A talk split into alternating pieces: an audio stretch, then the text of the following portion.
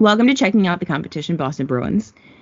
This time we are joined by Sean Ferris, who is a writer for Stanley Cup of Chowder. Sean, how are you doing?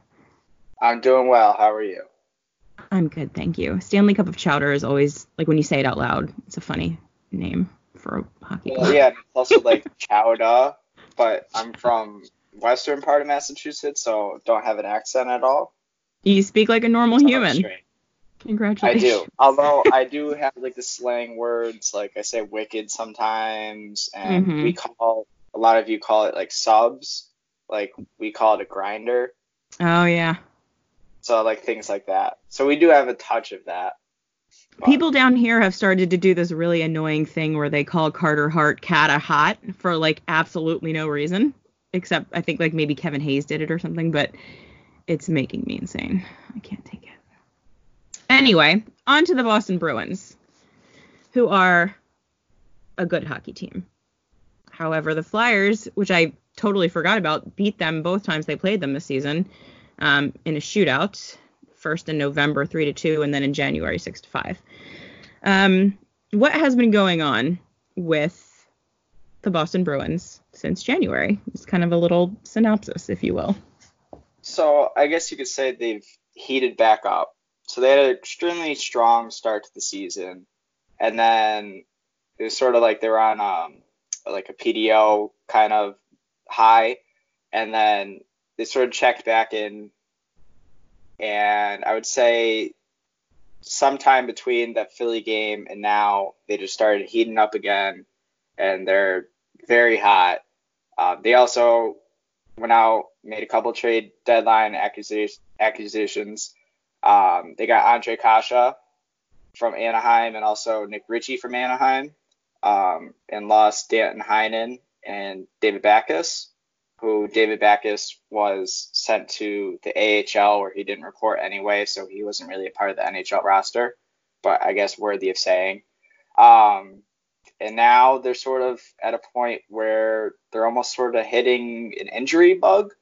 So Carlo got elbowed in the head in the game against Florida on Thursday night, and he will be out for tomorrow night, as well as Torey Krug is out for tomorrow night. He basically took a complete beating against Tampa. Um, they say upper body. I'm not sure. You know, they're like in playoff mode with the injury mm-hmm. news. Yeah. Um, I did notice second period, end of the second period, they had a power play and he got slashed like very, very hard on the hand or wrist area. Um, but that was like one of like the three, four, five times where he went back to the bench kind of aching. Um, so not exactly sure which incident caused his upper body injury, but he's out for tomorrow night as well.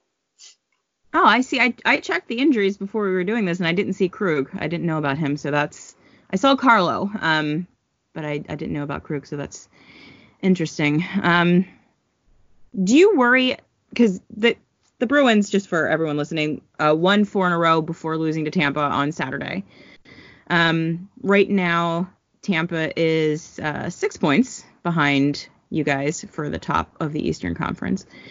Do you worry about Tampa catching Boston ahead of the playoffs? And do you like is does anybody care if Boston doesn't finish first? I mean, I think it's worth caring about because, well, for one, from the fan perspective, another series against Toronto is just like it's getting old, kind of like yeah, quickly. right. It really. And eventually, like Toronto's going to beat them too.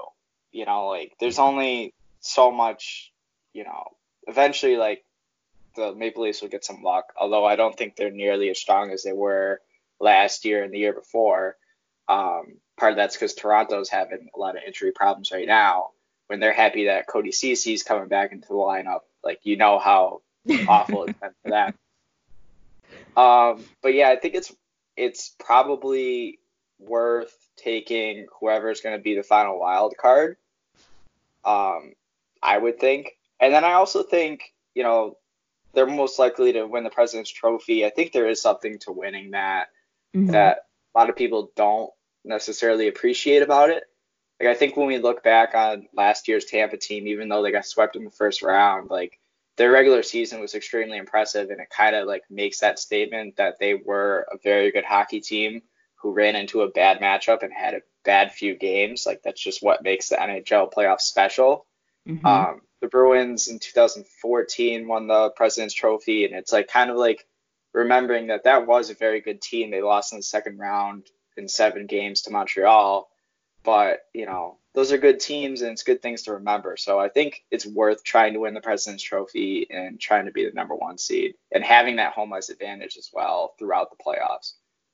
Yeah, the home ice thing is huge. It's I don't think it can be overstated. That's that's for the Flyers. That's personally the only thing I care about is them getting. Well, it's it's been like a dramatic like splits in Philly, right? Like, Mhm, Yeah, and they've been amazing, and on the road it's been iffy. Yeah, they started to kind of even out a little bit, but for most of the season, yeah, they were absolutely terrible on the road and much better at home. So, you know, it's one of those things that doesn't make any sense, but hockey. Um, obviously, when you're looking at a Bruins game coming at you, you're thinking about that top line of Brad Marchand, Patrice Bergeron, and David Pastrnak, which is probably the best line in the NHL. Um, how do you, you being the Flyers, how do the Flyers keep that line in check? Um, I would assume with Sean Couturier. Yeah, that's really, I mean, yeah. that's really know, I think- chance. I mean, I think the high end talent in Philadelphia can sort of neutralize that top line in a way. Like it's it's very difficult. The most difficult part is keeping them without possession in the offensive zone because they're very good like cycling line and they make reads off each other that are very special, I guess. But if you can kind of I guess dominate the neutral zone against them or like you know, that's how you kind of neutralize them. You're not going to get keep them hemmed in in their own zone, I don't think, but Mhm. not allowing them to control entries, not allowing them to gain as much possession in the offensive zone, I think is critical. Um, how you how you do that is like you know a lot easier said than done though, and obviously that's what makes them such a special line. But I think having a center like Sean Couturier, who has a very strong two-way game, um, probably very Patrice Bergeron esque in that Mhm. sense. You know, he's like almost like a mini Bergeron. They're very different, I guess, in certain ways, but um, and then it's I think it's really going to be up to the D pairings of who plays against Pastrnak. I didn't look at uh, Pastrnak, who plays against uh, that top line. Um, I didn't look at what Philly did in the past games, but I think that's kind of the critical point as opposed to the forwards. hmm Okay. Um, are there any players further down the lineup in the bottom six, maybe, that also might be threatening in this game? I would say Coyle. So Coyle has been playing with DeBrusk a lot lately. So since the trade deadline, um, when they got Kase and Ritchie, Kase didn't play the first game he was eligible. Um, but their second game was against Dallas. I think it was like on a Thursday night, and they made Krejci. The Krejci line is now with Kase and Ritchie, and the third line has really been DeBrusk with Coyle and like insert winger. Okay. Um, Anders Anders Bjork has been been basically a healthy scratch, and they put like Chris Wagner there for a bit and whatnot. Um, but I think Coyle and DeBrusk are very good at reading off each other and playing well down low in the offensive zone. Um, so I do think that line could give headaches, I guess, a little bit further down. The fourth line hasn't been the same for the Bruins like historically the Bruins have always had like very good fourth lines. It's almost kind of like the Islanders in that sense. Mhm. Last year in first round of the playoffs, I mean they played Kuraly, Acciari, and Wagner against the Tavares line. Um, but they don't necessarily have that this year. So I would say the Coyle line is probably the line further down that could give headaches. So, in addition to all the offensive talent, you guys also have Tuukka Rask, who is at a looked it up 926 right now, which is absurd. Um, one of the things I always think about, like when heading into the playoffs, with a goalie that's been playing well all season, um, he kind of kept it up last year in the playoffs. Do you think that he'll be able to keep up that level of play through the playoffs this um, season? It's I guess it's difficult to say. Last yeah. year he had some weird personal issues. Um, there's not much that was expanded on, but he basically took like a break for a week. I I don't know if he went home. I don't remember the whole situation, but he basically took like a personal leave last year at one point and came back and was in a much better mindset and then carried that through the playoffs. Um, you know, but he's been consistently terrific through the entire year, and keeping that up is also going to be difficult. I think the big factor has been over the last two years really is having Halak be, you know, that really solid backup option so that they can mm-hmm. split games and they can kind of manage the load that Rask has to take. Whereas you look at Hellebuyck in Winnipeg, who I think is having, a, you know, a more impressive season where like Winnipeg's been a disaster defensively, but they've had Hellebuyck to just kind of like somehow keep them in it. If they were somehow to make the playoffs, like I don't know how Hellebuyck would keep that up over that, you know, with that load. But um, I think the load management has been key, and I don't see a reason to suggest that all of a sudden Rask will fall off in the playoffs. Is it so is this just out of curiosity for someone who doesn't watch a ton of Boston Bruins games?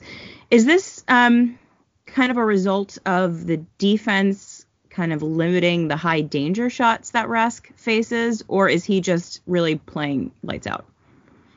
I mean, I think a large part of it is the strong defensive play of the Bruins. Um, I would argue they're probably the best defensive team in the NHL. I mean, they take a very defense first mentality, and then they have the talent at forward to kind of still create stuff. Um, I do think it's a product of it, but at the same time, I do think Tuukka has had a phenomenal season in itself, and so I it's kind of a mix. I think the raw save percentage is a little bit boosted because of the team he's playing behind, but I think he's probably should be in the Vezina conversation and has done terrific mm-hmm. as well. So, what would you say is the biggest weakness in the way the Bruins are playing right now that the Flyers might be able to exploit in this game? Um, I don't know. They haven't really shown they haven't really shown too many weaknesses, I guess. That's um, annoying.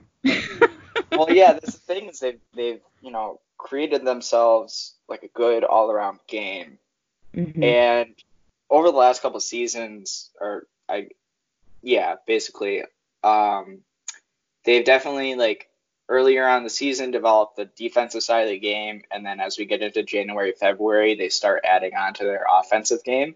So they like they almost take this whole season as like um, like a warm up for the postseason, and they're trying to like establish things defensively first, and then establish offensive concepts following that. Once you have that, um, I do think that they have struggled slightly with some cycling movement, I guess, in their own zone, where I think that could kind of bring offense. I think the Flyers, especially over the last like month or two, have shown to like really have some good uh, offensive movement, um, mm-hmm. especially like on the power play. But I, I do think that's kind of carried over when I watch the Flyers. I don't know if you agree at five on five play as well. They have a decent number of playmakers. Um, and there's definitely some high low movement that Tampa used last game against the Bruins, which kind of burned them. Mm. Um, so if you could activate well down the boards with your defensemen, which I do think the Flyers could do, that can kind of kill them as well. Like they, um, Zach Bogosian had a primary assist on Saturday night by going all the way behind the net and you know just finding someone open um, from behind the net. Where mm-hmm. you're talking about like a defenseman who got cut from the Buffalo Sabres is, you know, making pretty plays. So I do yeah. think that's kind of a of a weakness of them because they are sort of playing in this like very um I guess you could say like a very structured conservative zone that mm-hmm. you can get certain kind of movement on the boards and be able to make plays to the center of the ice. That's kind of one of their weaknesses. Okay, that's actually interesting because the Flyers have been doing some running of plays from behind the net on the power play. Um, so it'll be interesting to see if they take that to five on five um, given that it's kind of a weakness of the Bruins. Hopefully, someone on the Flyers noticed that that's a weakness on the Bruins, and they'll give that a try. Um, just out of curiosity, because that it seems like that wild card two spot is going to be the one that's up in the air for almost the rest of the season, probably. Um, which team are you most worried about the Bruins getting in the first round? Um, I guess, I guess maybe Carolina. That's what I was 'Cause I thinking. think they're, I think they're a strong, like, in terms of their skaters. I think they're fairly strong. Like they don't have as much shooting talent. Like that's just been a thing for years. They have a tough time acquiring shooting talent. But like, not to bring up that game, but you know when they had an emergency backup goaltender and and they just flat out dominated the Leafs for those however many minutes it was, like 30 odd minutes. Um, I think they have the ability to just sort of shut you down, and you're going to rely on your goaltending, and I think that's kind of scary. The Mhm. Bruins swept them last year in the conference final, but I mean, I do think in the regular season in the past they've sort of struggled against Carolina. Um, so it's interesting. I think that they're just the strongest overall team. I'm not. I wouldn't be too worried about Columbus. No, Um, yeah. You know, like I like Columbus, but at the same time, with all the injuries that they've had, I don't know who's still going to be out, but I think if I remember, like Bjorkstrand would still be out. Um, I don't know if Jones would be back. So, I mean, I'm not too worried about Columbus and the Islanders. I wouldn't be worried about, you know, I think that I think the best three teams in the Metro are the Flyers, the uh, Penguins, and the Caps, and then it's kind of just still sort of a crapshoot after that. So I do think Carolina's the best out of like the rest of the Metro. Yeah, once you get to the wild card spots, it's kind of like a mushy middle kind of sort of. And they're also teams. tight right now in terms Yeah. of like points. So Yeah, I don't I don't have any idea who's going to end up. Yeah, we were talking about it um, in the Broad Street Hockey chat. I kind of think that Carolina would be, if any team, if any of those wild card teams was going to get lucky in a way that makes sense with the way that they play and take out the Bruins, I think it would be Carolina. I don't think any of the other teams even have a shot, but yeah. because like that. you say, Carolina's you know excellent possession, but they usually don't have a lot of finishing, and if they can just get on a PDO bender and start getting lucky with some stuff in front of the net, like they could just easily, I mean, like you know, easily take them down because like you said, they're going to smother you defensively. exactly. Yeah, that would be a fun series to watch. And hopefully we'll get it. I too am tired of Bruins Leafs, so hopefully that is not a thing again. Doesn't seem like it would be because I don't I don't think Tampa's gonna t- catch you guys. But the one thing, the one thing I don't like is that it, you know it's looking like it's gonna be Tampa and Toronto, and I don't like the jersey matchup there. I don't know about you, but like Yes. blue and white on blue and white is just kind of annoying. it is kind of annoying. Maybe Tampa will wear those hideous black ones. Well, I don't like that either. Like you can't even see the numbers and whatnot. I. I, don't know what they were They're so thinking. the old, like if you went vintage with the old Tampa, I like those jerseys. I don't know why they didn't, you know, try to take a vintage look. Like the Bruins, their alternates are like kind of decent because they Mm-hmm. went with like the old look and like they just simplified the B and everything. But I don't know. Maybe that that should be the jersey redesign for next year. Adidas has made some really big mistakes with these thirds. There's like just Oh, a yeah. lot of just egregious third jerseys running around, including the Flyers. I hate the Flyers thirds. And I was like really jonesing for a black jersey, but the ones that we have, I absolutely hate them. What can you do? Okay, last thing I'm going to ask you is to give me a shot in the dark prediction for how you think this game's going to end. Um, let's see. I think. Uh, I could see the Flyers actually winning by a couple of goals, just because Bruins lose their best defensive defenseman and they lose their first, you know, their their defenseman who's on the top power play unit, who's you know probably the best power play defenseman in the league over the last three, four, five years. Mhm. Um, so I could definitely see the Flyers winning by a couple goals. I'm gonna pick that. Okay. I've been pretty good lately with predictions, which is very unusual for me.